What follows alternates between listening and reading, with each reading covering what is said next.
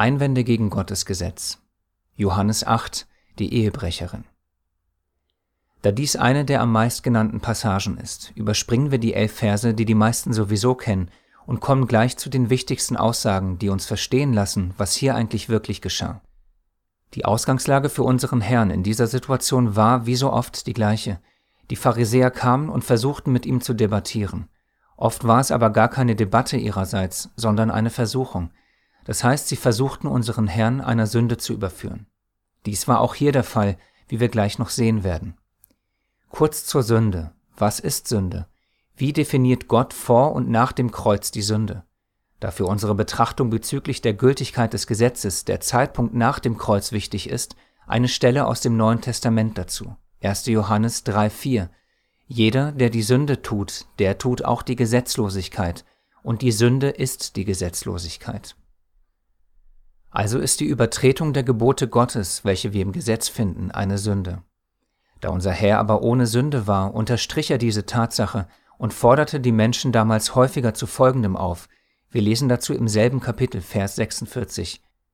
Wer von euch überführt mich der Sünde? Wie bereits erwähnt, die Pharisäer versuchten es. Sie stellten ihm Fallen, damit er sündigt, also das Gesetz Gottes übertritt. Es ist an dieser Stelle wichtig anzumerken, dass unser Herr ihr menschliches Gesetz sehr häufig übertrat, und das provokant und bewusst unter anderem mit diversen Taten, die er am Sabbat beging. Da dieser Ruhetag von den Pharisäern regelrecht mit ihren selbst erdachten Menschengeboten vollgepackt wurde, stand er im besonderen Fokus unseres Herrn. Wir hatten die Verse bereits in dieser Serie zuvor. Markus 7, 7 bis 9. Ihr ganzer Gottesdienst ist sinnlos, denn sie lehren nur Gebote, die sich Menschen ausgedacht haben.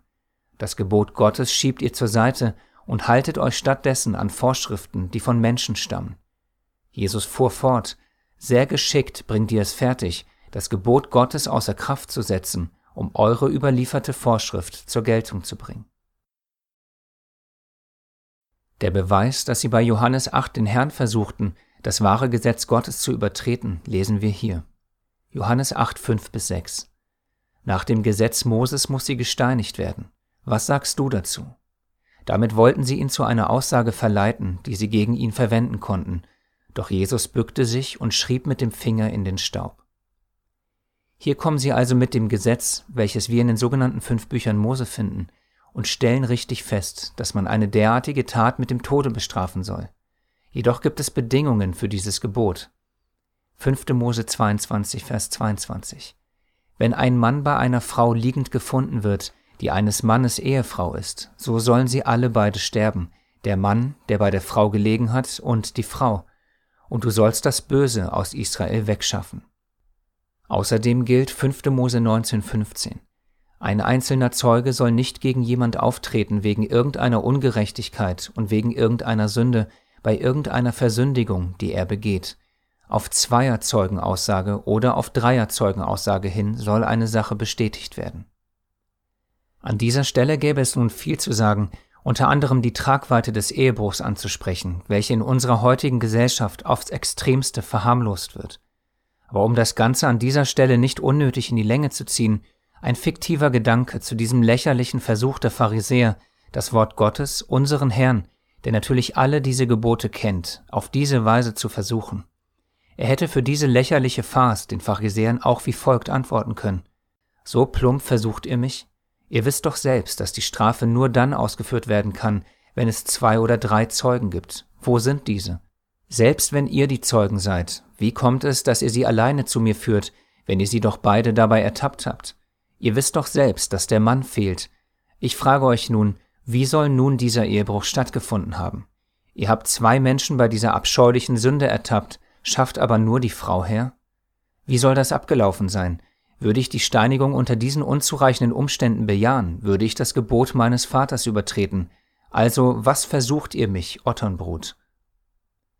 Die Versuchung der Pharisäer ist nahezu beleidigend, aber eben nur für einen, der das Gesetz Gottes kennt, wie es unser Herr selbstverständlich in und auswendig tut.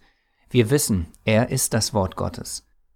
Hier nun ein fiktives Beispiel, das auch für uns heutzutage nachvollziehbar und ähnlich absurd wie diese Versuchung wäre.